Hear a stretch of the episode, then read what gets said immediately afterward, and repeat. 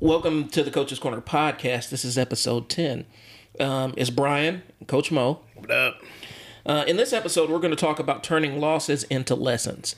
And so, if you want to help players be their best, help your player cope with losing, and make more resilient players, um, this is the episode for you.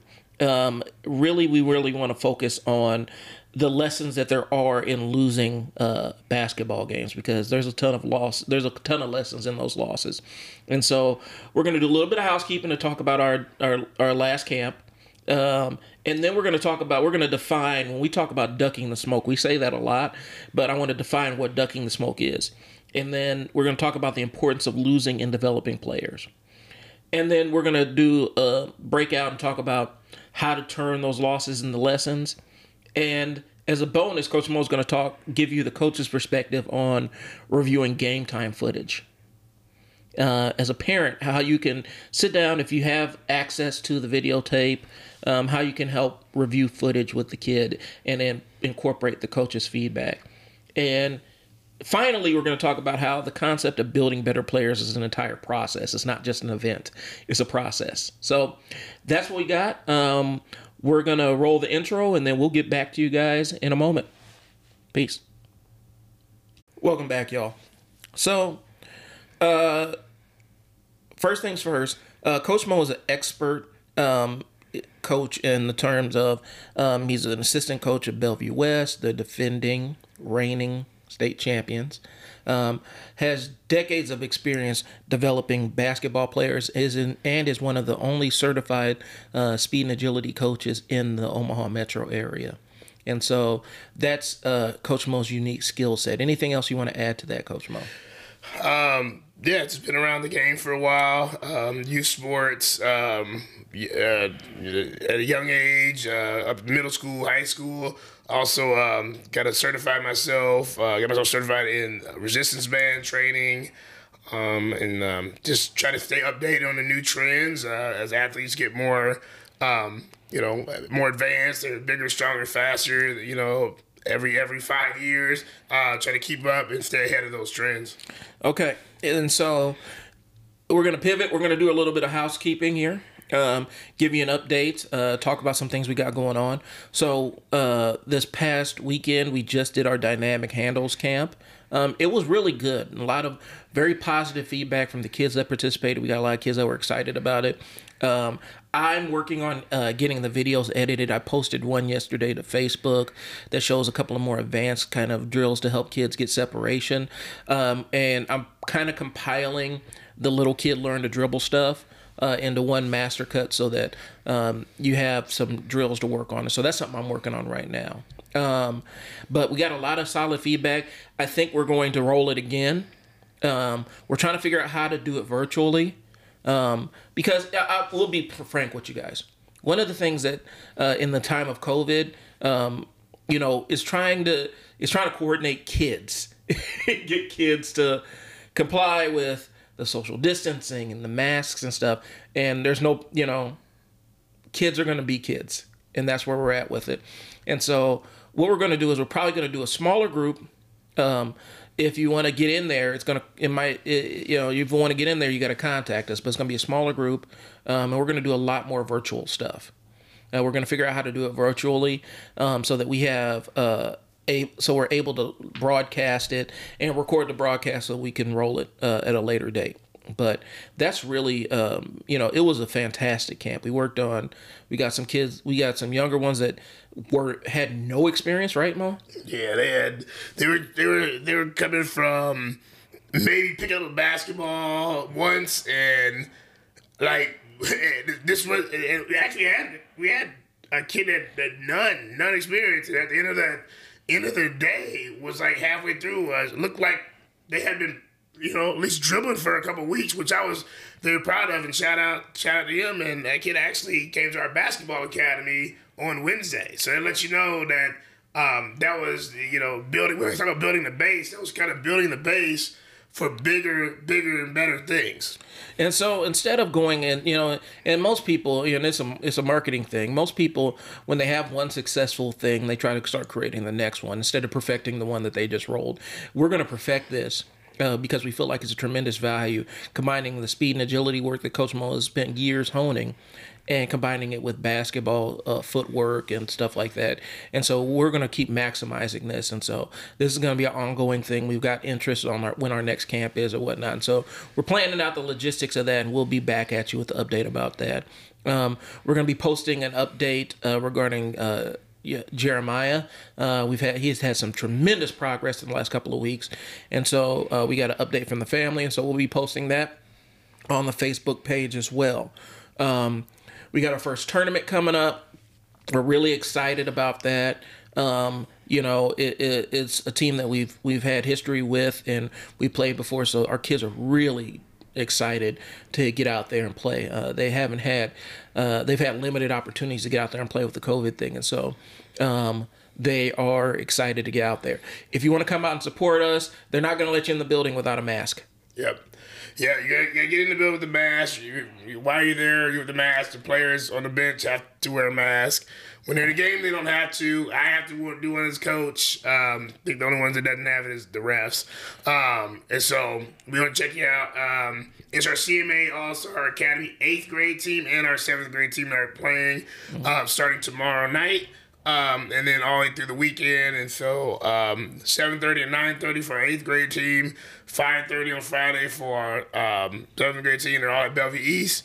And then we have a Saturday at 1 o'clock for our 8th grade team. Um, that, you know, I'm to call now. That's for the title game. And then a Sunday at 9 and a championship game for the 7th graders at five on Sunday. So um, we'll, we'll also be posting that into our group page and our main page as well. If you have any questions. And y'all, here's the thing. Um, I do want to put it out there because I know because you know I'm in a lot of different groups. I, I'm a business owner, and so I interact with a lot of different people. Um, here's the thing: the mask thing is not a us thing. And so, you know, you can want to rebel against it and be the rebel. They will not let you in the building. And yeah, these are the tournament directors. These are the tournament directors. These are, you know, and if you're in our area here in Omaha, we know that some schools won't even. That's why we're, you know, some schools won't even open without this stuff, and so we're just going off of what's gonna get the kids back on the court as safely as possible. And here's the thing, even you know, the tournament directors have to answer to state officials who have to, I mean, they have to answer school board. They have to answer, because specifically where we're at, they got to answer the school board who answers to the state. And so there's a lot of other pieces on play. So it's not just a you versus them thing. It's just how it is. And so if you don't want to wear a mask, you might have to miss this one. Um, and this kind of goes out to the parents too. You know, if you have somebody in your family that is stridently against it is it, they're not even debating it. They put it in the rules like that. That that's so we just got to keep it. We got to be that transparent on it. Yeah, but, and shout out shout out to the kids that are playing. I know we're gonna get into this, but uh, this is a personal thing. Is we got kids that are going to be playing this weekend tomorrow that have done a phenomenal job, not just showing up to one practice a week, just not showing up like when we post things um, about our total athlete training, as well as basketball academy, as well as our dynamic handles camp, and anything that comes up, um, the kids are invited to that. If they are enrolled, if they are enrolled in those programs, they are invited to those things. And these kids have probably either 100% or either high 90% showing up to all these things. And you're going to see a difference between these kids rather than, uh, you know, than other kids again, we go back to whatever a couple episodes ago. Like it, it's it's okay to be, you know, to take your time, have fun in a sense and all that. But I I you talk these kids, they have fun competing. They have fun when to be there. They have fun when they're showing up to the weight training. They're having fun trying to outlift each other, outrun each other when they're doing heels. There's all types of definitions of fun, you know, but it's fun when you get to that next level and you're able to do everything with ease because you put in the work. Right. And so we're going to pivot into that with we have our total athlete program which is for all athletes. We have our basketball academy which is for basketball players. Um, with our basketball training we literally just reopened the link for one-on-one training so we're going to be taking one-on-one training. Uh, that's two sessions i believe it's two sessions a week. Um, and it's an opportunity to get one-on-one you know to work on the fine tune your game with Coach Moe. Um, the price point is going to reflect the is, is reflecting a tremendous value that you're getting. Um, as we start adding people, we anticipate that price point's going to go up. So, um, you know, it's one-on-one access to work with Coach Moe, and so that one's available. We have our basketball academy uh, classic, and then our basketball academy season pass. The season pass gives you access to everything we do uh, for one fee, um, and it's a, it's it, you get a whole year of basketball academy plus everything else we do. Um, and we made that price point so that it reflects, um, you know, it's a, it's a, it's at a discount, but it gives you a lot of value for what you're getting. So um, that's what we got. Um, we're gonna jump into our show. I think that's all of our housekeeping stuff. Oh, we're also testing out our. We're in the next couple of weeks. We talked about it. In the next couple of weeks, we're gonna be rolling out. Um, we have our virtual training, which is more like calisthenics, weight, strength building kind of stuff. Um, we're going to be testing out our virtual basketball training, which we're really excited about. Uh, we're we're entertaining a couple things, but um, it's going to give us the ability. It's going to give coach the ability to provide basketball workouts that are, um, you know, pretty much vetted by professional players and coaches, um, you know, and we're going to be able to, to, to roll that out to you. And so we're figuring out what that's all going to look like, but that's going to be hitting you guys in the next couple of weeks. So um, you, the training doesn't stop, the work doesn't stop just because we're not face to face. Update on Jeremiah. Um, he uh, Jeremiah, as you see on our page, uh, young man has uh, been part of our program, a family friend of a lot of us. I was in a really bad car accident about a month ago, about a month ago, maybe three weeks ago. Um, and uh, like you said, we're gonna have the you, will see we'll have some progress on the website, but he is doing well. I, I, I talked to um, talked to a family member yesterday. Um, during his PT, he uh, chose to actually start playing basketball. I started using the basketball, and I thought that was pretty cool.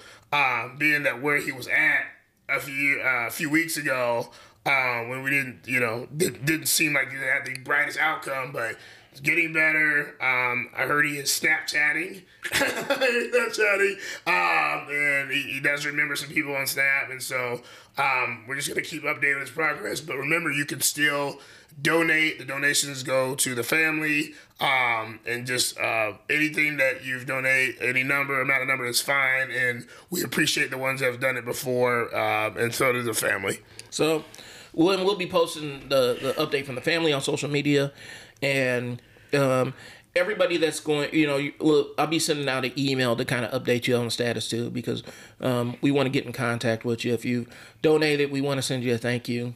Um, so we'll be sending those via email. But um, that's all the housekeeping we got for today. Uh, we might have something that pops up midstream, but we're about to jump right into our show here. So we're going to take a quick pause for the calls, and we'll be right back at you. Okay, and we're back. So, ducking the smoke. Y'all hear us talk about a lot about ducking the smoke. Um, it's something that we've kind of talked about uh, on different episodes. We talk about it between us and stuff like that. Uh, how would you define ducking the smoke, Coach Moe? Uh, when we're when I refer to, we'll just say any sport in general, ducking the smoke means uh, ducking a higher level of competition. Uh, and what I mean by that is if you know there is a team, let's let's take basketball for instance. Um, they've been playing, they have the same, they're in the same grade as you are and you know that you, you can have easily sign up and play that team and you on purpose make excuses and say we're gonna play three levels down or we're sick that weekend or whatever. Just just so you don't have a loss on your record or don't get a chance to get that 10 cent medal from the tournament. Okay and that's one thing we've that's one element we've seen where ducking in the smoke can take the form of that medal chasing thing where you're constantly chasing easy wins. It's never a challenge or the moment it starts to get arduous or become more of a challenge all of a sudden oh well now we need to you know you know and it, it takes the form many forms.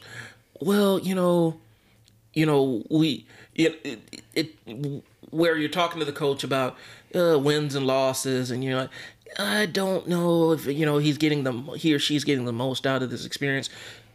Is it because it's a bad fit for the team because that does happen. We've experienced it. If it's a bad fit for the team, we wish you the best. But if it turns into, well, we lost two games, and because we lost two games, um, and we didn't get two medals and these tro- uh, two two ten cent medals to hang up on the wall, we're questioning the whole process. Um, that's where we're like, eh, losing is as much part of the game as winning. And there's a lot of adults that do not understand that. Um, and it's pretty sad that there's adults that do not understand um, how important losing is in the process of building a, a, um, a transformative player, a player that contributes to a team or elevates a team. Um, it's really sad, you know, because for kids, for a kid, it's one thing. They have a limited life experience. They may have never really experienced a, a loss, or they may be early in their sports career or whatnot. But to be a grown person who is ducking smoke because you don't want your kid to feel sad because they lost a game, um, that's really telling. And you're missing out on some very important lessons that actually help kids get better. You know, so. Uh, Moe, when you see, um, you know, what are some telltale signs of somebody who's ducking the smoke? Like as a parent who's ducking that, that, that, that. I guess it's almost like they're ducking the, um, the chance of losing. Right. I, I think it, it starts when, first of all, it's a lot of questions on, let's say during season, a lot of questions on who you're playing, who you're playing. They start asking what level you're playing and it's constant, and it's like it, it's it's kind of like, and you get to a point like right now we have an eighth grade team. They're middle school. The only the next step for eighth graders is what is what next year is high school. High school. So I I guess at some point when you ask those questions a lot, it starts to become for me a coach becomes a concern because it's like they're playing other eighth graders who are also going to high school next year. Um, and yeah, unless we're we're playing a team that strictly plays basketball, they're playing 400 games a year, you know, and it's strictly basketball. Yeah, you're gonna probably have some tough competition, you know, that there that's gonna be tough.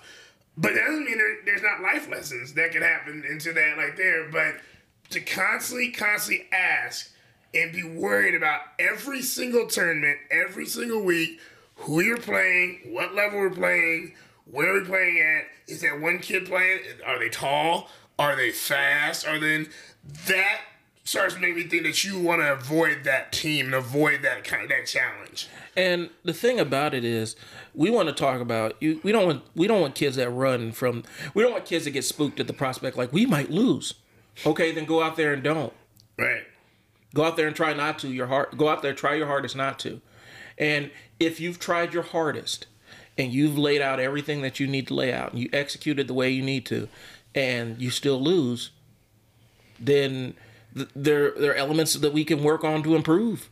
I mean that's i guess to me if you're if you're sitting around sweating if you're if you're sitting around sweating every win and loss every single win and loss and pouring over it like it is the most important thing in the world at a level where you're you know where you know we're trying to get these kids developed so that when they hit high school they can swim with the sharks. Um, if you're pouring over every single loss in a sixth grade basketball league um, i think you might be barking up the wrong tree. Now if the kids are getting blown out every single game and coach is not making adjustments or um, you know they get blown out one game and then the next game is a little bit closer and you can actually see development.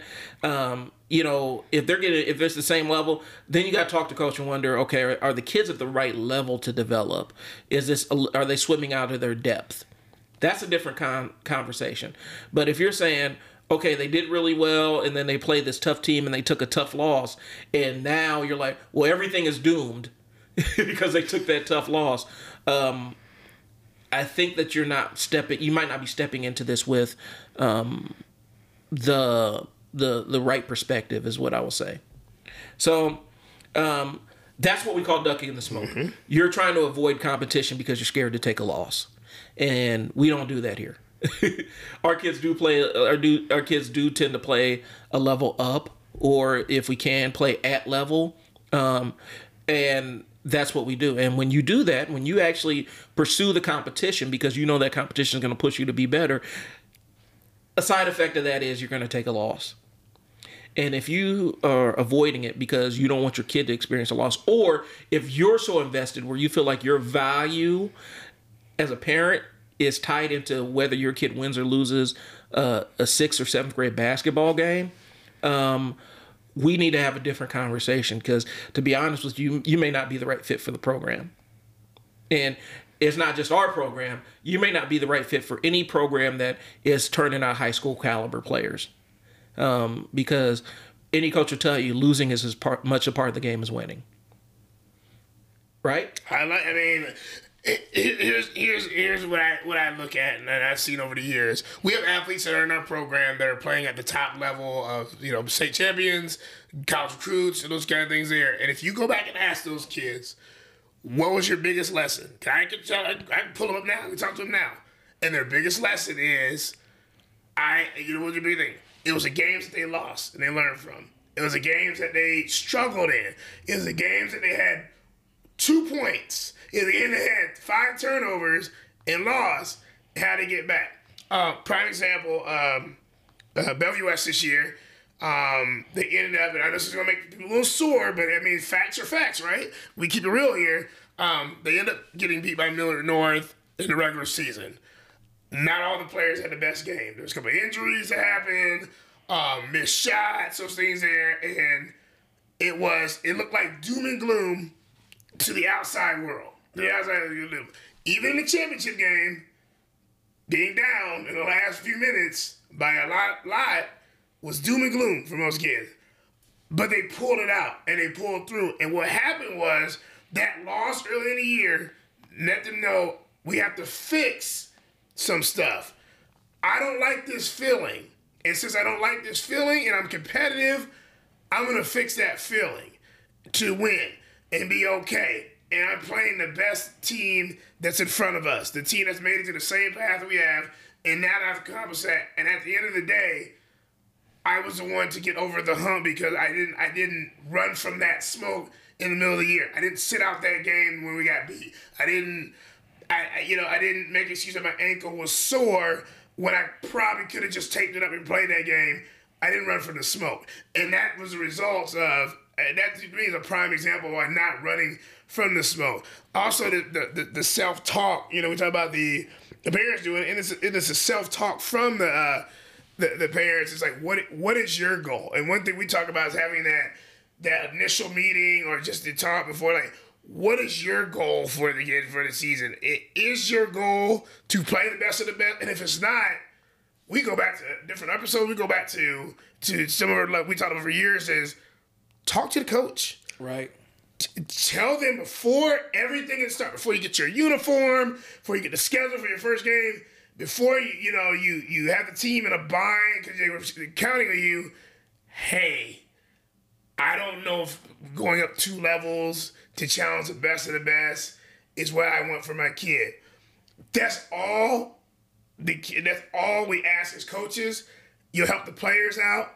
You help yourself as a parent to be like, Okay, and that's when your coach can be like, either a you go to our B team or, or, or our second team, right. or maybe maybe we can find you right. somewhere to get you, you know, to help that kid out. But if we don't know as coaches, and you don't have that conversation as a parent, the checking in that Brian says every week, the checking in. We don't know if you're a kid that wants to smoke or a kid that's going to duck the smoke, or you're a family that's ducking the smoke or wants to smoke. But we gotta let us know it's unfair to the rest of the team and the players as well. And so, and the other side is, um, you know, I know that there are people who um, put a, you know, they have a trophy case and they have a big trophy case in their house, and that is their motivation for playing sports is to win trophies and hoist trophies. We're gonna tell you that every trophy doesn't have the same value and the trophy that comes from ducking the smoke is not as well is not as um, glamorous or as important as a little tiny medal that you earned uh, for playing the, your hardest and coming up a little bit short. So that's what we got. Um, again, we're not with ducking the smoke, and if that's the the person you are, where you're moving away from real competition, whether it's internally or externally, um, we might not be the program for you. Right. what we're saying. Um, and so um, we're going to take a pause for the cause, and we'll be right back at you um, in a moment. Okay, we're back. So the next thing we want to get into, and it kind of, it kind of, what we were talking about, kind of dovetails into this. Um, we do need to discuss the importance of, in a general sense, of losing when it comes to developing players.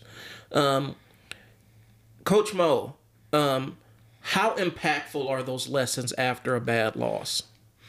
They're they're huge for a couple reasons. Um, and some of them are it's basketball or football or baseball reasons losing the game. Some of it's just how how are you going to be able to function uh, with tough times in life? Period. Um, we're gonna have life that's up and down roller coaster. No, you're not gonna every day is not gonna be perfect. And so when it comes to sports, you don't know. You don't know if it's gonna be your off day from shooting and maybe your best day. You don't know if you're gonna get foul trouble. You just don't know. You don't know. And sometimes we lose games. It's part of it. Um, the best lesson I had, I uh, my eighth grade team now, some kids are on that one. They went like undefeated until like sixth grade. This is preschool. They lost one game, and I got to see the character of some of the kids and parents, and it was very interesting. Where you came from a team that's won every single game, and the loss we had was like five points Yep. to a team that travels and plays twice the games that we had, and we were coming out of the YMCA. We were coming out of the YMCA, and we held the team down, and we only lost in a couple free throws. It was like a couple mistakes there, and we kept battling, you know. And I had kids quit, and I had parents quit, and those things there. And the lesson was supposed to be is if we keep working hard, and those kids that stayed, this is good. We're going to end up beating these teams and matching these teams and being, and being better than them. And we actually did. Actually did the ones that stayed. The ones that left, yeah, maybe, you know, I, I don't know where some of them went. I, I don't see them playing at this top level competition, and that's fine. But no loss should force you to panic. And when you when you panic as a player and as a parent in in, in a game where that, that doesn't you're not playing basketball a long time. So it's the shelf life of basketball is pretty short when you think of competitive basketball. Um, you only got two years of middle school. Mm-hmm. You have four years of high school. That's six years. Six years goes quick. I've been knowing you well over 20 years. I, I remember meeting you like it was yesterday. Time goes fast. And so if one, two games in a in, in a, a six year span loss doesn't motivate you to continue on to be better to get going to fix it then there's an issue there there's an issue there and so i look at it the lessons you learn is how do i get better after that loss Right. Adversity introduces a person to themselves. Yep. And so um, we're seeing, you know, after that loss, uh, a lot of kids and parents were introduced to themselves and they didn't like what they saw. And then instead of sitting there and facing themselves in the mirror and saying, okay, so how can we collectively get better? Some ran from the reflection in the mirror. and, you know, what, what, what did Treach say? No matter where you go, there you are. Um, you know the the poet laureate Treach from Naughty by Nature. Um, you know that's one of the things that um, people spend a lot of time running from themselves and who they are, especially when they don't see the reflection that they like. Um, and so you're faced with two options: either you're going to try to make a better image of yourself and make a better version of yourself, or you're going to run. But at the end of the day, you're still stuck with yourself that's what we encountered with that first when those kids lost the first games um, and the parents the ones that took off didn't help themselves. They didn't do a service to their kids either. Um, we're going to keep it 100% um, they didn't do any service to their kids. They didn't do any favors to those children by allowing those children to run away from the reality of what it was that they needed to get better. And the ones that ran are still they haven't stopped. Uh, some of them still haven't found a home. Some of them planted their feet and said, "We're going to get better here. I'm I'm gonna put down the stake here, and we're going to get better and move forward." And others are still looking for the answer when the answer is in the mirror. And like I said, the time is short. Yeah. So you can keep looking and keep looking and keep looking, and then one day you're gonna wake up and you're gonna be in twelfth grade. Yep. or one day you're gonna wake up in twelfth grade, or you're gonna be, uh, you know, you're gonna start hitting your twenties, and then you're gonna your knees are gonna do something weird. You're gonna start waking up with aches and pains, and you know your best your your best years to play ball were wasted running from the development that you could have had. You know, and that's I think that's the that's where we're going with it. We want uh, our kids and players to really be prepared for the future and maximize the time that they have left because the to- clock is ticking. Um, I will tell you, and uh, this, this is going to sound like a shock. Some of you might be shocked by this. Most of the players we most of the players that are playing basketball right now in sixth, seventh, eighth grade will not play college ball. They just won't. They'll play intramurals, which is great. They'll play with their friends. They'll play recreational. They might even get into men's leagues or women's leagues and run uh, with some f- former college players or professional level players. But most of them will not be able to get transition on to expand that career past 12th grade playing uniform uni, uh, ball together uh, on a team uh, in an organized fashion. Um, you know, some will will they may not make it, but they're gonna by force of will and ability is what I'm saying. By force of will and ability, they may be able to extend their careers and be able to create something that is magical and beautiful and they're on the G League and then they go from the G League and work their way up to an NBA roster or they go overseas and create a fantastic, wonderful, uh, vibrant career for themselves. Um, but a lot won't. You have a limited amount of time to get better. Yep. That's I think that's the entire crux of what we're saying. There's a limited amount of time to get better, and if you really want to make that transformation, you cannot waste a season ducking smoke. Even if your team is bad, be the best player on a bad team is more impactful than being an average player on a good team. Well, yeah. Well, yeah, and, it, and we've had players, you know, in, in our system that have went from having assistants and you know to easy, you know, wins to, you know, two kids move away to another thing, and all of a sudden that kid's back to being the only scorer. That kid's been the only one that can do it, and I, I'm, I'm I'm proud. You know, I'm proud of those kids because they could quit, but they keep they keep fighting. And the lessons they learned was, um, you know, right, this happened to our oldest team like a year or two ago, about two years ago.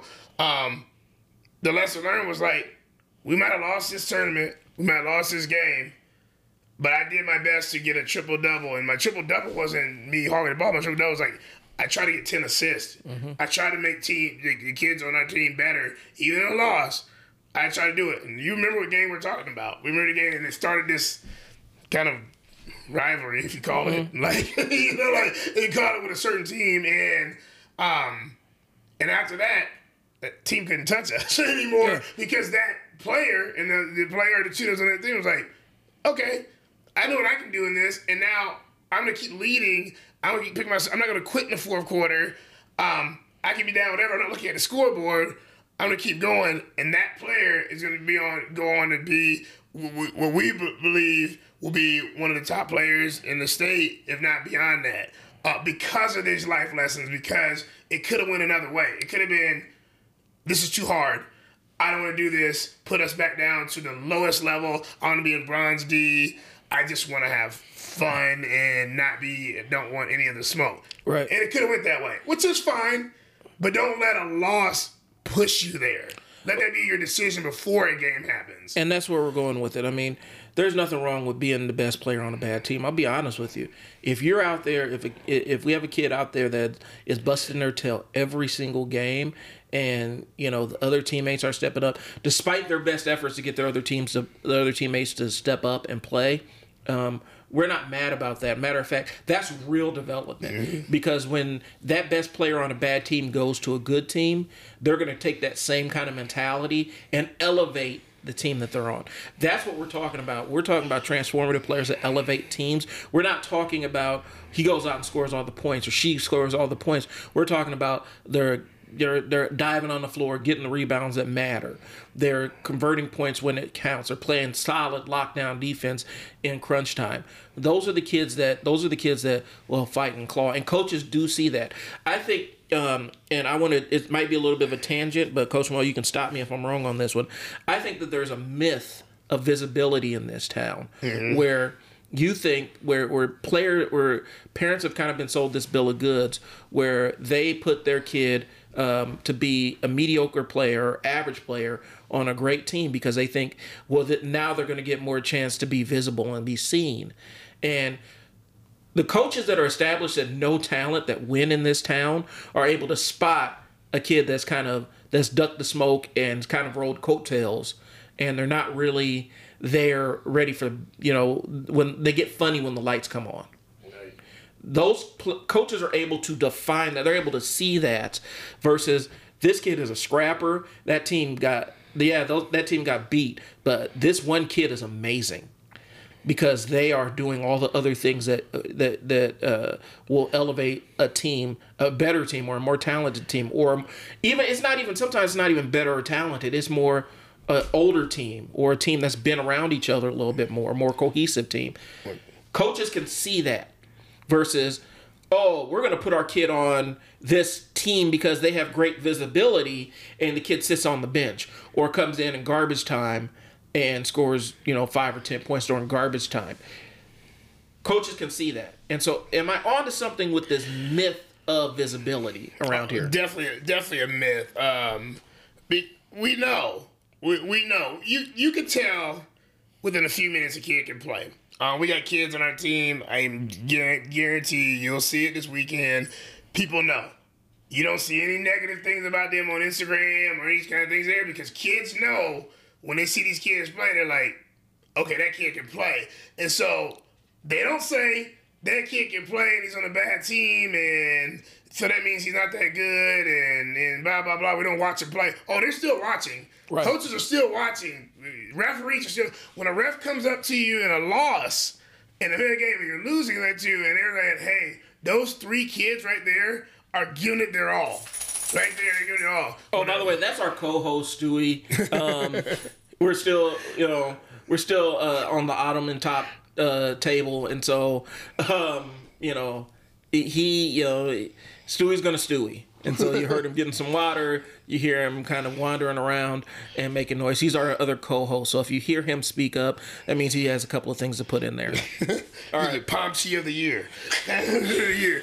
And so yeah, you, if you hear that, that's when you're like you've made it. And, and I'm gonna tie in a little bit of this and and and the this what we talked about before, and this is you what what what we have seen. You know what we've seen as, as taking an L and being able to get through it, uh, get through it or not, is that's what that's what high school coaches want to see. That's what you know the next level uh, uh, of coaches and, high and college want to see. They want to see how you respond in these times. Right. How do you respond in these times? Do you panic?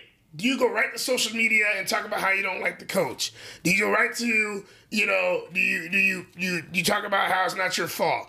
Do you do you quit? Do you walk out? These are the times when you figure out what kind of players you're out, and it's okay, and it's oh it's absolutely okay if this is what your plan was. If your plan was to play a level down, if your plan was to play less competition, you would have known that from the beginning.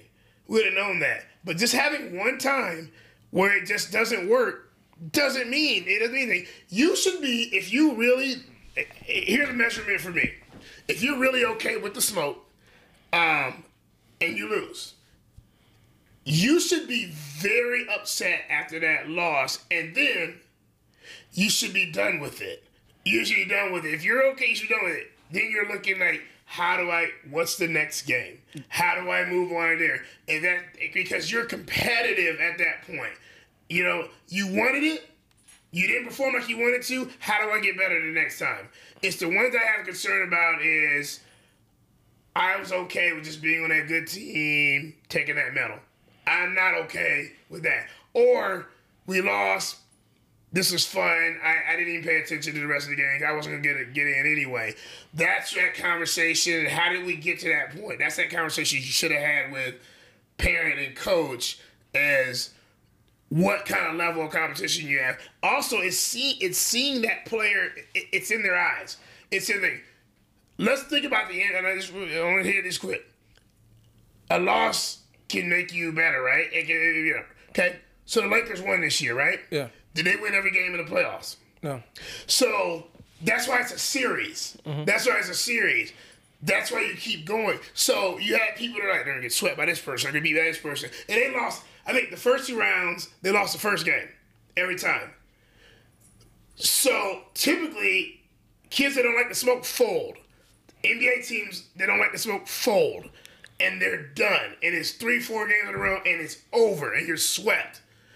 The Lakers use it to fill it, fill it, fill it out. They're like, okay, we're gonna fill this team out. We lost, and now we're gonna fill it out. We're gonna fill them out. Even in the last series, you know, everybody's like, oh boy, here comes Miami. And Miami was really good. They gave them a thing. But, you know, LeBron and AD and all those guys were like, we're gonna figure this out. We're gonna figure this out. And if you're able to figure it out, and that smoke happens, and you're able to figure it out and get through it, that is that that is a lesson going through it. All right, now I'll ask you this. What did Jimmy Butler do the day after they lost? What was he doing? Oh, he's back in the gym. He was back in the gym. He was getting better. He was reloading. So that's we're talking about the smoke. He, he didn't quit. He's in the gym. He didn't quit. He didn't get on Twitter talking about it was the ref's fault. It was the coach's fault. It was because we're in a bubble. It's because the games are long. I'm tired. My knees hurt. He's like, I'm back in the gym. That's why Miami was able to go through the East and beat teams that were on paper better than they were. Yeah. On paper, those teams were better than they were, but they were able to fight through because that's the tenacity. They lose and they say, "All right, so we ain't gonna do this again." And they were able to be a buzzsaw through the East for every team. They were a problem for every team that they faced. Um, Milwaukee. Who else? Milwaukee, Boston. Boston. They they you know that's a resilient team. They just ran into a a, a more a team that had a lot more going on for them, and they had a lot more weapons, and they had a lot more experience at that. You know, uh, I don't want to say across the board, but they had a lot of super deep um, finals experience, and that makes a difference. It's hard to beat LeBron. Yeah. it's, hard, it's always hard to beat Jordan. It's always hard to beat Kobe. It's hard to beat LeBron. You got three, four, you know, but I, they didn't back down. So that's what we're talking about, duck in the smoke. Uh, I think we're going to continue this conversation. We're going to take a quick pause for the cause, and we'll be back at you. Okay, y'all, we are back. Um, the next thing we want to jump into, because it kind of feeds into what we've been talking about uh, along the way, is turning losses into lessons. And so we, we've been talking about, um, you know, your Jimmy Butlers, your LeBrons. Uh, in the break, we were talking about Steph. We were talking about, you know, these players that stay in the gym. You know, for better or worse, James Harden stays in the gym.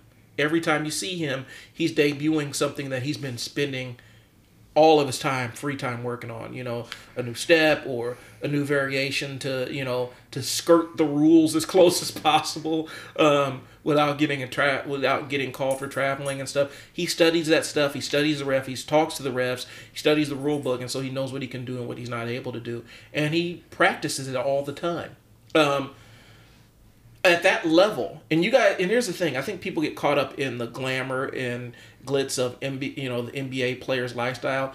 Those guys are in a highly, highly competitive position, even at the even at the top. Because look at, um, you know, the top players from five years ago. That's a completely different list in most places. You know, you're going to have your stalwarts, the ones that have always kind of stayed as their top, you know, in the top 10 of the active players. But you know, you get into number seven, eight, and nine, those shift around pretty frequently. And so, um, you know, some players that were look look like look like world beaters, um, last couple years might be looking not so world beaters. Now, they're still in the top one percent of players to play on the face of the earth, but um, the competition gets work. The competition gets uh, more fierce, and so um, you know, you look at, and I don't want to throw out names, but you look at like, um, you know, look at Isaiah Thomas. You know, um, you know, a couple injuries, um, some bad some bad rehab, some um, things that just didn't go right, trying to play himself into shape and stuff like that. And he went from one of the hottest young prospects in the NBA to somebody that is uh, struggling on ro- struggling to make rosters and whatnot. And so it happens that quick, is what I'm saying. And so um, it's highly competitive, but those players take those losses, they take playoff losses seriously, and they figure out what they can do to get better. Some watch tape, others hit the gym, some do both. Um, but the players that don't do anything to improve don't stick around that long. Right, and I think in one part we probably didn't talk about is not on, on top of that is how do you redefine yourself and get your not just get yourself better. That's so general, right? That's so right. you like get yourself better. Okay, and yes, you want to get better, but did you discover yourself in that loss? Did you discover that maybe there was something I could have did better, and maybe that's going to be my go-to thing. Are you a good shot blocker? Are you good at that? Are you a good rebounder? Are you good? To, do you typically do those things? How can I maximize that the next time I come out? You know what? Maybe I can get five blocks instead of two. Maybe I can get seven rebounds instead of three. You know, maybe I can score 30 instead of 20. I'd say the biggest lesson also is learn to maximize what you did do good in that game. You know, maximize. If you play a lot of minutes and you did good, then next time go out and do a little bit more. Do do double what you did. Okay, get to it. Give yourself some goals based off of that, and I think you I think you'll be better. A lot of times, a coach will say, "We'll come back and we're gonna win it next time." Well, I I, I don't know about you, but I, would hope every time you touch the floor or the field, you're trying to win the game. If you're kind of competitive, right? Like so, yeah, that's that's good advice. Cool. No one wants to lose all the time on purpose, but dig down to yourself and be like, maybe I can help my team a little bit more and contribute a little bit more by doing what I do very uh, well, even better. Right. Even better. And so you know it's it's learning how to take those lessons how to take those losses and figure out how to make them into lessons and so now this comes where that self-reflection stuff and look where the gaps are and look where somebody you know look a player needs to have that level of ability to look inside themselves um, and and kind of see okay this is the area that didn't go right or um, I didn't box out on the rebound or I didn't play defense the way I needed to and being able to have a, a honest, clear, level-headed uh, uh, viewpoint of the things that uh, contributed to the loss. I mean, let's be honest. You could look at look at a loss and say I've done everything perfectly, but that's not always. In most cases, that's not true. You know, there's some things that a, a player does that can kind of contribute to a loss, and so it's being able to objectively look at that and say, all right, so what do we do to, that contributed to it, right? Am I am I on to something? Yeah, yeah. Just you, you you have to take responsibility for what you you know what you've done and take responsibility for uh, how I'm gonna get better. And if I'm if I if I claim to be a team player and I'm part of the team, how do I help the team next time? And I, I guess that's that's one of the weirdest things to me as as a as a player or as you know, like is how that's missing on some kids. Uh, missing like you you know where's your responsibility in this? You know responsibility in this. Like, yeah, we lost as a team. Yeah, we did that, but you know, do you think it's okay that we did lose? Right. Do you feel okay on your role? Are you were you okay getting ten turnovers that game? Were you okay with that? Because then I got a, I got a question like, not only are you not wanting to smoke, now I'm thinking like, I don't know if you even like the sport at this point you know, and that's really, really going to hurt a competitive team if you don't figure that out. And so that's where we're going into, um, and we're going to, that's probably the next segment we're jumping into. Um, is talking about exactly how to review a tape and kind of see those areas that need to be worked on where, you know, looking and saying, okay, that's, okay, that was a turn, that was a bad turnover. That turnover resulted in points. You know, if you lost by two points and your turnover gave them two points, there it is. you subtract that turnover, there's a good chance they wouldn't have scored those two points. And so that's the kind of thing that we're talking about, where it's taking those opportunities to clearly, soberly evaluate what actually happened on the field, on the court. And so this is where we talk about. Um, we talked about get uh, ducking the smoke. Now we're going to talk about getting out of your feelings. yes, the loss sucks and it stings, and you don't want to feel that. Now it's time to put that in a jar and say, okay, let's pull this loss apart and figure out what the next step is, as opposed to the woe is me, everything's wrong. Um, and parents kind of, I'll be honest with you, parents contribute to this too. A lot. They contribute to this in the car ride after the game. If you're if you're a parent, and you're sitting there complaining about how bad the ref screwed you over, or coach didn't do X, Y, and Z, A, B, and C, or this other player didn't do this, and I can't understand why this other player didn't do this. Meanwhile, your kid turned the ball over six times, and you're not even addressing that. Right. Uh, the biggest elephant in the room. You're contributing to this kid's um, inability to see what they did wrong.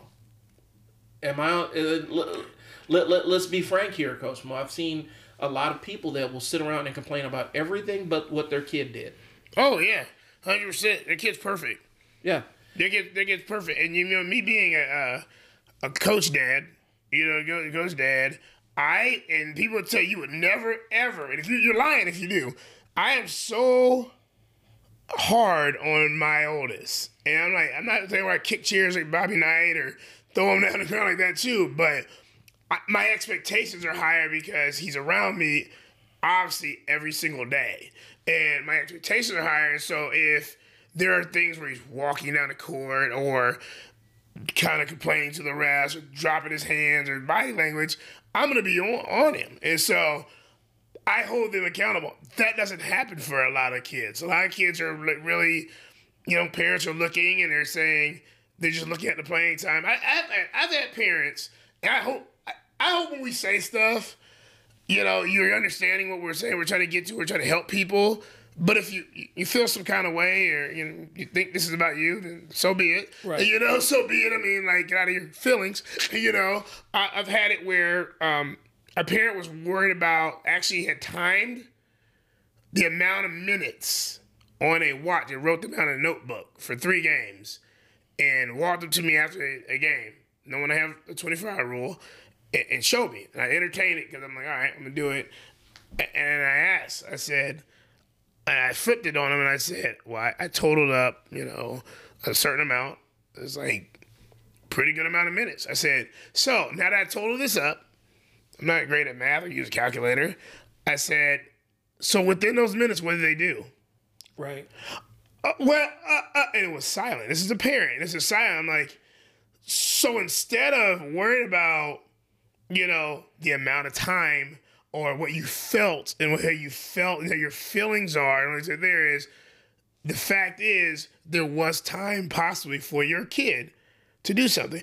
I honestly, you get in for one minute in a basketball game, mm-hmm. and and I've seen it happen in one minute basketball game, and you should probably go as hard as you can. I've seen kids get three rebounds, couple threes, layups, steal, and I'm saying they're maximizing that one minute.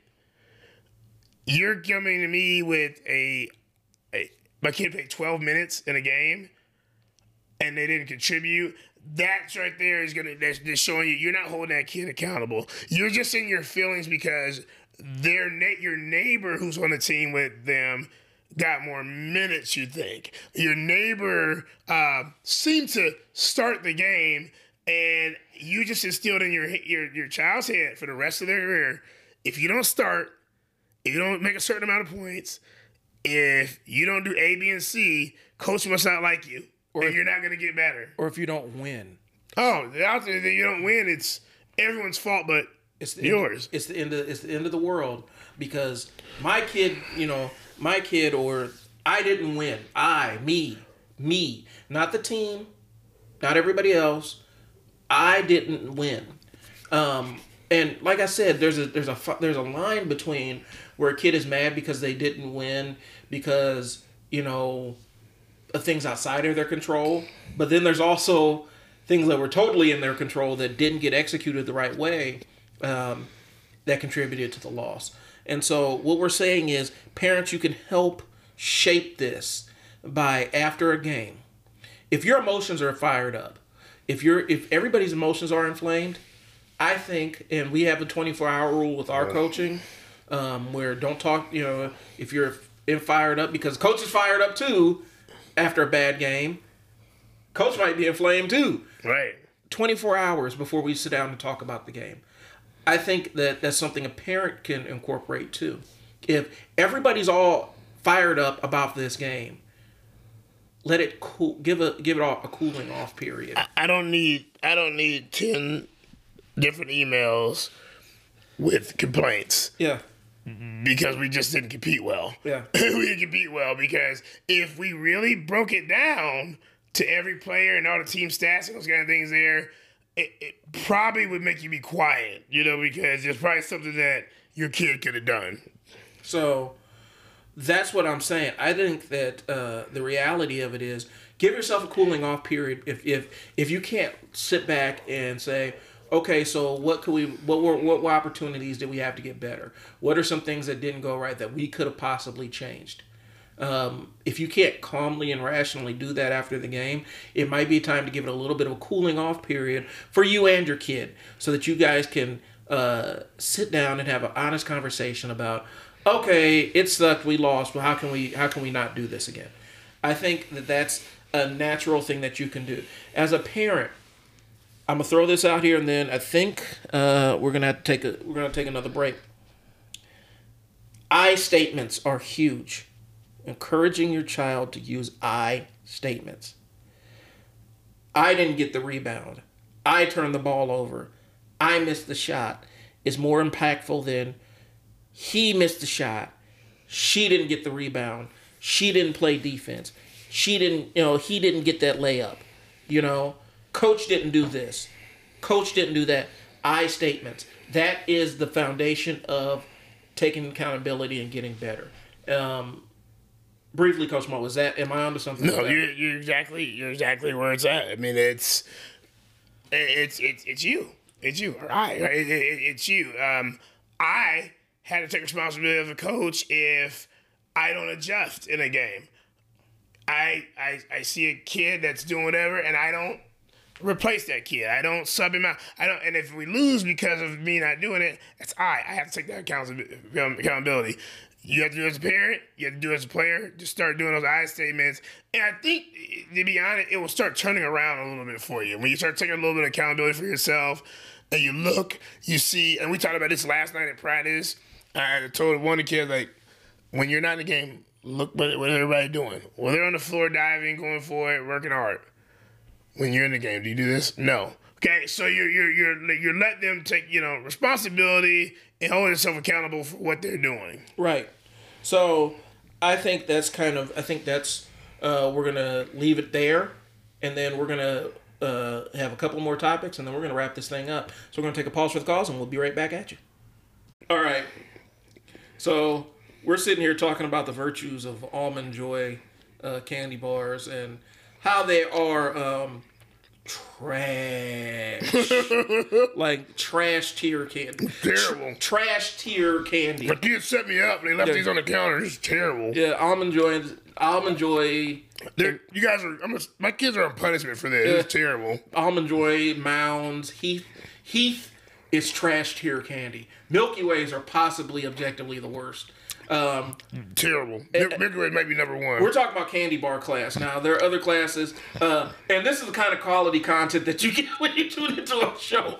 Um, trash tier is like mounds, almond joy, um, whatever those things are. Those peanut butter things that come in the taffy, the peanut Oh. butter and the black and Those are horrible. garbage tier candy, and so um, you know, I don't know who who's buying these things to give them to people, but please stop, because nobody wants them. it's all bad. And then as parents, like on Halloween and stuff, they end up in our houses, and then we end up eating them because they're there. Because that's what you do when you become a parent. You just kind of graze. You don't really have a designated meal time. At sometimes you just graze on what's in front of you. And if the Mounds bar is there in front of you, you're going to possibly graze on it. But it's poison, and it's bad. It's very bad candy. So anyway, that's the kind of high quality content you get with the Coach Moe Coach's Corner podcast. Us opining on candy. Um, we're going into um, reviewing game footage, and um, Coach Moe is going to kind of tell you the process that um, he does, he uses as a coach at Bellevue West. Um, when it's time to review game footage, and then we're gonna throw out some tips for you. Um, the thing is, I do want to throw this out there. We'll post this. We need questions, guys. If you have questions about basketball development or anything regarding athletic training or development, about getting faster, stronger, whether it's for basketball, not basketball related. Uh, if you're coaching, you have questions about different things, throw them our way. If we can answer them, we'll answer them. Um, even if it's X's and O's stuff, we'll try to answer it. All right. Um, but we, we leave the comment comments open for questions because we do want that kind of engagement. So, Coach Moe, what's your process at, at Bellevue for reviewing footage? First of all, I don't start off by eating almond joys. These are terrible, by the way. These are terrible, by the way. I, I made a poor choice by taking eating almond joys.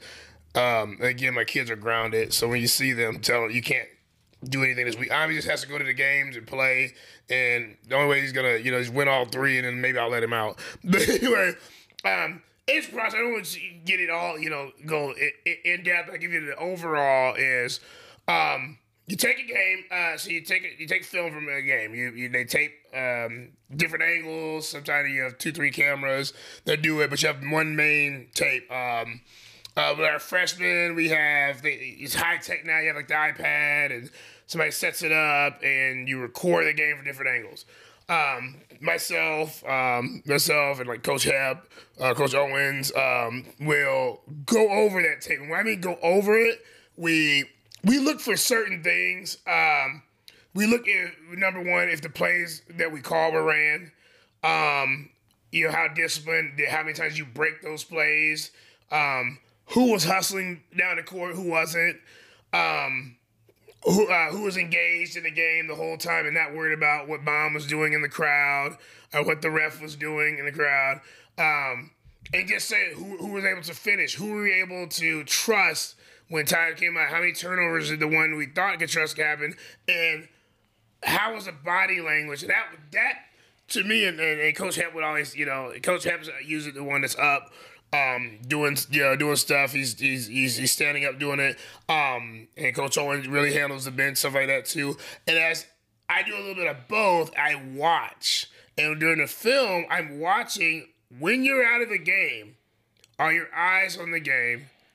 Are you uh, when I call you in? Are were those kids ready to jump up and get to the table and get into the game?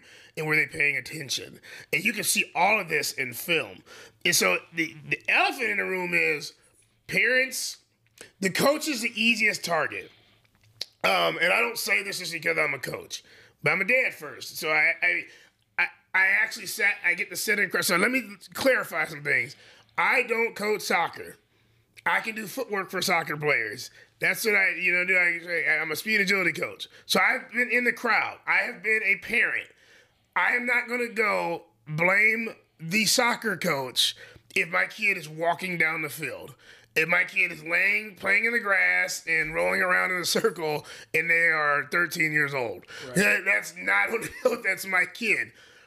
Watching film, we get to see that there. So, parents, if you really want that film, or you want us to talk about what is broken down in that film, you will get everything and more with those film sessions. So we watch it, we watch the games, we take notes, and then after that, we talk to each other and we say, in practice, we're going to either work rebounds more, we're going to work running the play more, a little bit of everything, cardio more, and so we can adjust and get ourselves better. But if we see something that's like a common theme from your player or yourself, like they're playing, we're going to call you out. It might be once at first to kind of just give you a warning hey, we're watching. But it's a continued thing. It's okay this is why you're sitting down because now I've watched three tapes of three games and you're doing the exact same thing that we've tried to correct. And doing that is showing me you don't want to get better. You don't want, you don't like competition in a sense. you're just happy to wear the jersey. You're the kid that gets on Instagram and does all types of filters and is like sitting on the set with your boys, throwing your hands up to how cool you are because you're a high school basketball player, not knowing to the world, the world doesn't know you're not even getting on the court. Nothing to do with ability. Sometimes just after you look at those film is, are you gonna fix your effort? Are you gonna fix? Are you gonna run the play? Are you gonna do like that? That's what tape will expose with some kids. And either you're gonna like what the coaches have to say after reviewing the tape, or you're gonna not like it and you're not gonna improve. Uh, the myth of visibility is, it hurts kids too because they think that being on Instagram and having somebody give you a bunch of likes is the same thing as getting noticed by some of these recruiters and stuff, and they're running back tape too, and right. they're seeing what oh he never got off he or she never got off the bench, but they have all this stuff on Instagram. Um, you know that that that's a telltale sign. Now, um, the thing we want to throw out there is um, if you want to, you know, really realistically, um, camcorders are cheap, iPads aren't too expensive, and tripods aren't that expensive. Uh, typically, when I'm recording stuff, I'm recording stuff for us, or you know, if I get, you know, it's I'm I'm looking very very I'm recording very specific things. I don't have enough storage or footage. I don't have enough uh, bandwidth to record an entire game um, right now. I mean, I can, but that's not what I'm there for. I'm not there to record the entire game. I'm there to get uh, our players at their best and capture the moments of a game that tell the story of a game. You know, if you you know if you're serious about it, whether you're with our program or with not, um, you know, you can always bring your own camcorder and set up a tripod at the end of the uh, you know up in the bleachers and record it um, so that you can go over it. Um, eventually we're going to get that capacity where we might have a second cameraman who can focus on recording the entire game but that's not what and it, as a person who does all the marketing and stuff unfortunately i just don't have the time to do an entire game every single time uh, but as a parent, if you're there for all your kids' games, feel free. Bring a camcorder, bring an iPad, set it up, set it up on a tripod, and away you go. Um, we're going to start working that in eventually, but it's something we can't deliver consistently now. Can't deliver consistently. And if you can't record every single game, then you can't really record the progress. Now, um, the watching the footage thing back with your kids, that's important. And so, Coach Moe, what are some tips that you can throw to parents uh, to help rev- if they if they decide they want to take it upon themselves to get access to the game footage so that they can you know break down footage with their kids and talk to the coaches and have those conversations what are some tips that you would have for parents to watch for when they're watching reviewing tape with their kids i think one thing you can say uh, uh, the parent can do before they start is what is your role on the team um, you, you, you, you talk about that a lot, even in your, your mindset stuff. With uh, Mr. Brian comes to the uh, basketball academy, talk about the mindset piece of it. Like, what is your role on the team. So when I'm watching this film, you know, if your role is to be the lockdown defender and to take the best point guard and to hold that person under X amount of points, um, and I look at the tape and you're 10 feet off of that person and they they hit you for five three pointers and you're getting five quick fouls, then your role was not met. Yeah. Your role was not met. And so I can visually see after Tony what your role is, hey, son, daughter, you're not good doing the role that you said that you're supposed to doing. You're not playing. Cl- what did coach say? Well, he said, you know, you be active hands and, and, and, slide and don't cross my feet. I'm looking at 10 plays in a row and you did everything but that. You know, so holding them accountable for the what they tell you. If that's their role, mm-hmm. if they're the three, the four, the five, they're supposed to be the post, they're supposed to do something and they're not doing it, hold them accountable for that. Also, one thing I look at like is look at effort, effort and body language. So even tell them like, you know what? I, I know you were supposed to get the ball in these three situations where you're in the post calling for it. But I also seen in the tape where you turned your back and you walked away from the team and just walked down the court. Um, you can see that on video hold them accountable for that. Some of the stuff you may not know if you're not a high school coach or have ever coached basketball or or, or, or track or football, whatever you, you never coach those things. But everybody, I don't care if you don't play sport. If, uh, for example, um, I have family members that never played sports, Yeah. but they'll go to games. Can they tell a kid with a bad attitude or not? Yes. Yeah, they, they- you, you can tell a kid, no matter, I don't care if you didn't play or not, that's kicking in the air, that's last on the court and, and complaining to the refs. Has nothing to do with your, your knowledge of sports, and they're there, and you can see that. And so when you're looking at this tape, what are they doing when things aren't going right? Right. What are they doing when the team is down? It's good. There's a there's a shout out. Um, my boy G uh, at Creighton Prep. He comes to our our competitive open gyms. He's a junior. Um, and G will tell you. G will be his first one to tell you he's working on his craft. He's learning how to shoot better. He's learning how to get better. And he is so positive.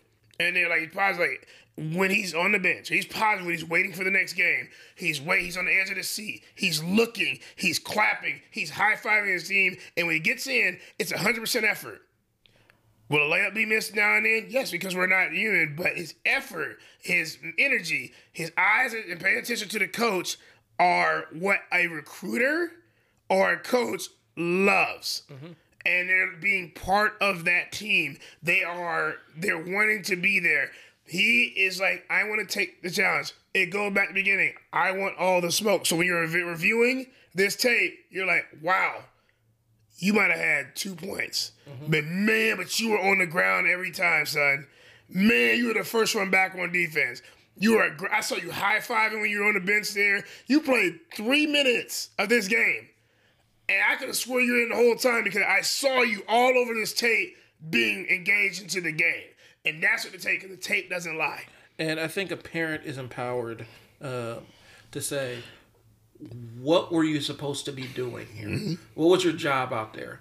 Because the kid, if they if they're at a certain level, they should know what they're supposed to be doing out there. Now, if you're talking to a fourth grader who's never really played ball before, they're not going to have any concept. But if we're talking about seventh, eighth, ninth, tenth grader, they should be able to say, "Okay." This is what you know what are you what are you supposed to be doing out here? I'm supposed to play defense and get the rebound. Okay on this series um, it looks like you lost track of your man and the ball hit you in the face when it came off the rim because you weren't ready for you weren't looking for a rebound. So you didn't do what you're supposed to do. How can how can we make that better? Well, I need to do what I'm supposed to do. Okay, you can't lose track of your man, and you got to grab the you got to make sure you grab the rebound. Those kind of things, a parent, even if they don't have the the basketball knowledge, they can honestly say you can ask your kid for their input. What were you supposed to be doing right there? Well, I don't know. Okay, what are you supposed to be doing on the floor? What, what does coach tell you to do? What do they want from you? Well, they want me to keep the ball moving. Okay, so they want you to catch the ball. They want you to be moving around on offense eh, eh, and and keep moving the ball around. Okay, then that's what you do. If you're standing flat-footed and not moving, and the offense comes to a screeching halt when the ball gets in your hands, you're not doing your job. You know, I'm not a great basketball mind, but at least I see enough footage where I can say, "Oh, this kid he, he stalls out the offense. Mm-hmm. Everybody else is moving. Everybody else is swinging the ball around, and the offense comes to a screeching halt when this ball, when the ball hits his hands." So that's the kind of stuff we're talking about. Is as a parent um, sitting down and honestly evaluating that footage and getting your kids in the habit of uh, evaluating that footage so that they can have an honest perspective of what they're doing. So what we're gonna do is we're gonna take a quick pause for the calls, and then we'll be back to wrap this thing up. Okay, so last segment we're gonna jump into this. Um, there's a saying that you know, success is a process, not an event. Um, when I say, you know, I tell people I work with, clients I have, or whatnot, that you know, especially in business and marketing, um, an event is something that happens once, and it may have great outcomes for you, but it's a single event. We're talking about long-term, sustained growth and development. We're talking about a process, a system that you put in place that creates those outcomes that you're looking for on a consistent basis. And so when we say success is a process, not an event, we're saying that success is really based on a series of actions that you take that create a successful person, not a single action that creates a successful person. That lottery mindset that one time I'm going to go in here and hit the lotto kind of mindset has doomed more businesses and more people in general than anything we've ever seen. Um, before a pandemic came down, I was big, you know, I was living at the gym, big into lifting and stuff like that. Um, I was almost up to, you know, and this was my own personal goal to hit uh, 400 pound bench press, uh, 500 pound squat, 600 pound deadlift. Those are numbers that I was working towards, and I was working towards them pretty well. It wasn't me going into the gym one time and having a great session, and now I'm able to do that and start getting near those numbers that I wanted.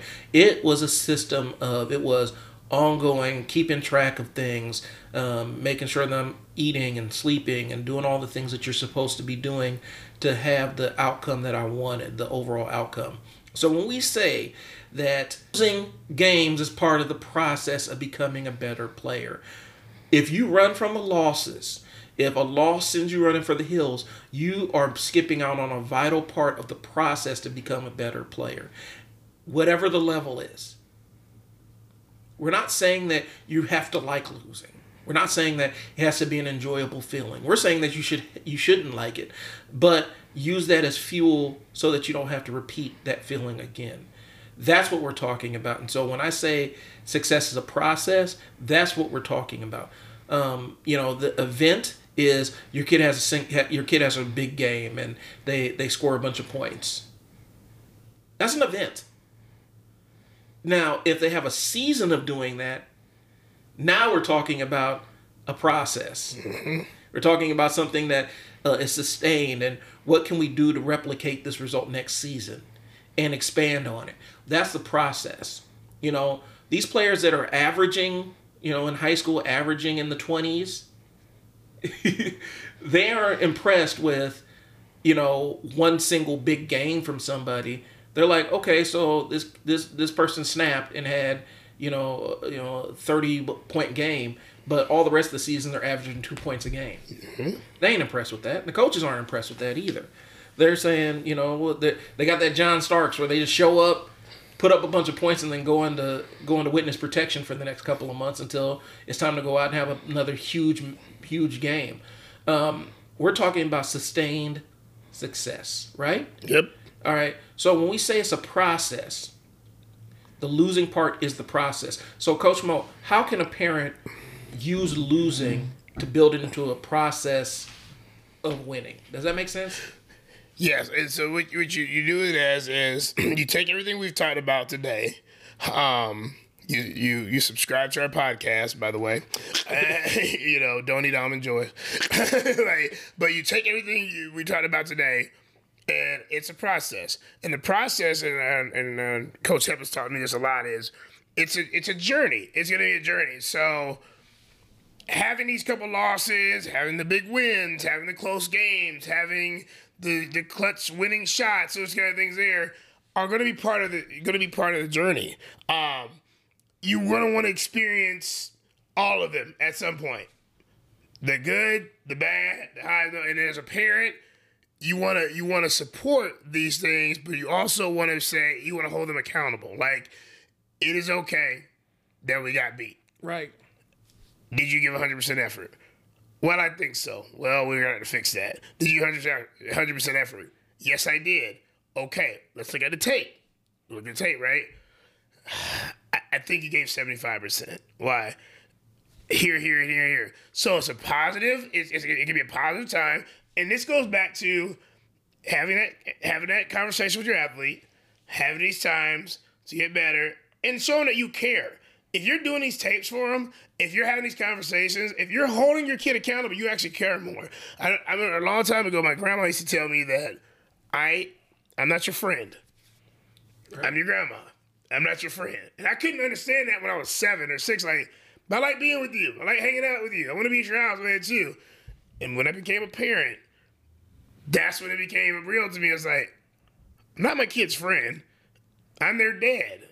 Or in my case, I'm their coach and their dad, you know? And you might not like me at this time because I have to hold you accountable to get through this process, this journey, because you didn't do really well this game. Right.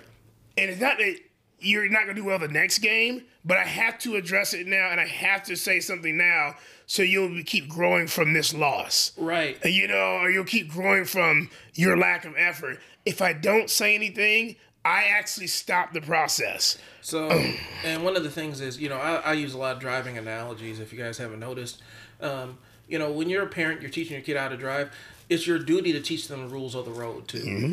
because if you just teach them how to accelerate and decelerate, but you don't teach them how to the rules of the road and how to be a successful driver, what you're setting yourself up for is this. Um, you're giving them all the skills, but you're giving them the direction and then they're going to go out and kill somebody on the road because you didn't tell them well you have to drive this is the side of the road that we drive on in the us and this is what the speed limit sign means and this is what the stop sign means.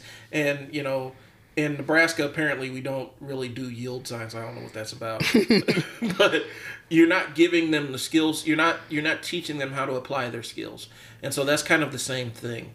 You can you can teach the skills, but then you got to teach application of the skills and make sure that they're staying consistent with application of the skills. And that's one of the things that is a process. We joke about trust the process in Philly with, with the Sixers, trust the process. And one of the things that happened in Philly was, um, you know, from an outsider's perspective, it looks like the process had some flaws in it and they trusted the process so much that they never pulled the process apart and said okay here's what's working and here's what's not working and let's get rid of the thing that's not working so that we can have something that's cohesive. Because they had good success relative to where they were but there were mass there were massive gaps in that process that um, installed some some negative things into that team. And now they're kind of they're kind of uh, reaping what they sowed on that end of it by not not only trusting the process, but evaluating the process to make sure it was working. And so when we're saying this, the, the tape review and uh, success of the process, we're talking about also evaluating the process to see what's working and see what's not working and have honest conversations with yourself and the coach. Um, if it's not a fit on the team, if, it's, if it is a team fit thing, then have that conversation with the coach because the coach the coach probably can tell you it's a it's a fit issue too. You know, they just don't they like your kid and they don't want to hurt your kid's feelings. you know, they like you as a person. They don't want to hurt your feelings. Um, and some coaches are really black and white about like, yeah, it's not a good fit, um, so we're gonna have to cut them. Others, they're going to continue to give your kid a chance, even beyond where you think it should go as a parent. So that's where you check in and have those kind of conversations there too. Um, so that's what we're talking about with the with the process. So not only is it important to have a process, a schedule of success, if you will, uh, it's important to evaluate that process. And this goes, you know, uh, Moe, uh, I'm gonna just throw this out there. This cuts across sports, life, fitness, business. You set the system in place to generate success. It is your job to check in on the system to make sure the system is generating the results you want. And if it's not, then you go back and figure out what's wrong with your system. But you, what you don't do is throw everything out and say, okay, well, I'm going to just wing it. right.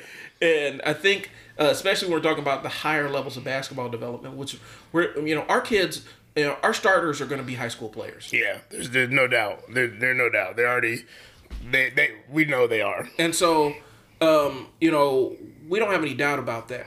Now it's a matter of are they going to stick with the process that got them there and continue to develop it and fine tune it to continue to give them good results, or are they going to say, okay, I made it, so now I'm gonna wing it? And some of them, some averages, law of averages say it's probably going to happen with a couple. Mm-hmm. And so it's our job as you know, Coach Moe.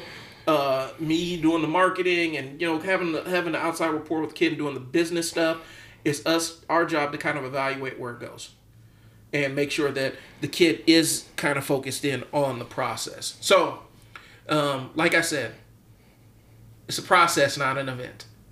Success is a process.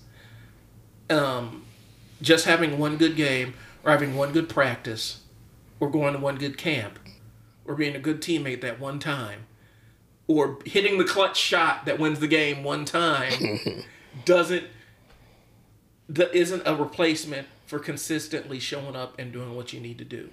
And also on the court, off the court, reviewing film, working on your game, because we, think that falls by the wayside during the season. It's not enough just to go to practice. You need to be out working on your game outside of practice time. If you're not working on it physically, you need to be working on it mentally with mindset stuff. Um, and so there's a lot of different elements in there. Am I right, Coach Moe? Exactly. It, it's it's a it's a whole process. It, it starts it starts when you want to, you know, when you think you're playing competitive competitive basketball or competitive sports or select. Um, and yeah, it's how long you want to go. I mean, some kids, this may be it. You know, seventh, eighth grade, maybe, and it's fine, and then maybe it. But if you're if the journey wants to continue to high school, there's levels to it. There's levels to it. If you want to get to high school and beyond, you have to do these things. You have to continue to grow. It takes a parent, it takes a player, it takes a village to. Right, and we say you, you say that, but it takes all of us to get through that process. So that's what we're talking about. Um, show up consistently. Make sure that you're constantly checking in with your kid. We're going to harp on that, but also understand that losing is part of the process and it allows you to learn how to get better. So that's all we got for this week. Um, we'll be back at you with a new episode next week. Um, anything you want to add, Coach Moe? No. Um, again, we, we thank you guys for um, all the support. Um, just personally, um, the tryout training kids, um, you guys have done great. Um, shout out to the kids that are going to be trying out for high schools here in our um, our Omaha, Bellevue, Miller um, uh, school systems, our high school kids. It's you're looking at mid November. I know Bellevue is, and uh, some other ones. Uh, be ready. What we've worked on, you guys uh, take some of that and learn it. Um, again, that's part of the process that we talked today. So shout out to those kids. Um, shout out to uh, some of our, our, our, kids that won some uh, uh, t-shirts. We got Alec and Ami won uh, part of the rebounding squad, and uh, Ricky Lofton, uh, Omaha South, um, who got our hustle, our first hustle squad shirt. Um, Ricky's one to definitely look out for. Um, he's been to a lot of camps. Um, got a lot of uh, little buzz going on. Uh, does it the right way. Plays both sides of the court. Leadership can hold himself accountable, and he's, he's one of these kids that is okay with coach me let me know what I did wrong. Let me fix it. It's a journey. It's a process, and I get it. So shout out to him um, and his parents for uh, trusting us with those things there. Um, and just lastly, man, I've been doing this a long time. Uh, we do this. We we you know we care about the kids. We do it right. Any service that you have questions about, send us a message. Anything you uh, want to get involved in, let us know. Like Brian said, any subject, any topic, anything you to just send it to us. A closed a closed mouth never gets fed. We will never know what you guys want or what you need if you don't say anything. But we're here. We want to answer as many questions as we can. Yep. So Coach Moe Athletics at gmail.com. Um, we got Basketball Academy um, and one on one training. It's on the front page of the website. You just got to scroll down. But we have those posted. Um, contact us for details at that email address I provided. Um, we're still looking for sponsors. We need sponsors for these teams, guys. These kids are really ready and chomping at the bit, but we need a sponsor to help out with offset some of the cost of uh, tournaments throughout the year and other things. Um, it's a fantastic opportunity. Get you some radio time on with us. Um, you'll get a chance to come on and plug your business or service. Um, but then also um, you get, you know, your your brand travels with our team. And so that's really what it is. We'll put you on the website. We'll put you on all kinds of other things. And so we want to. We're we're looking for partners, people that are looking to sponsor our teams because that's what we need. So, um, that's what we got. Um, Coach Moe, do you have anything else? That's it, man. Uh, uh, we appreciate you guys. Uh, we made it to episode 10. We're in the double digits, so it means we're doing something well. So that's all we got. Um, leave any questions. Um, you can submit them to coachmoeathletics at gmail.com or leave them in the comment section of this vid- of this uh, post uh, wherever you see it and we'll try to answer them on the air. So it's moe and brian. We'll talk to you guys later. Thanks for tuning in. Peace. Peace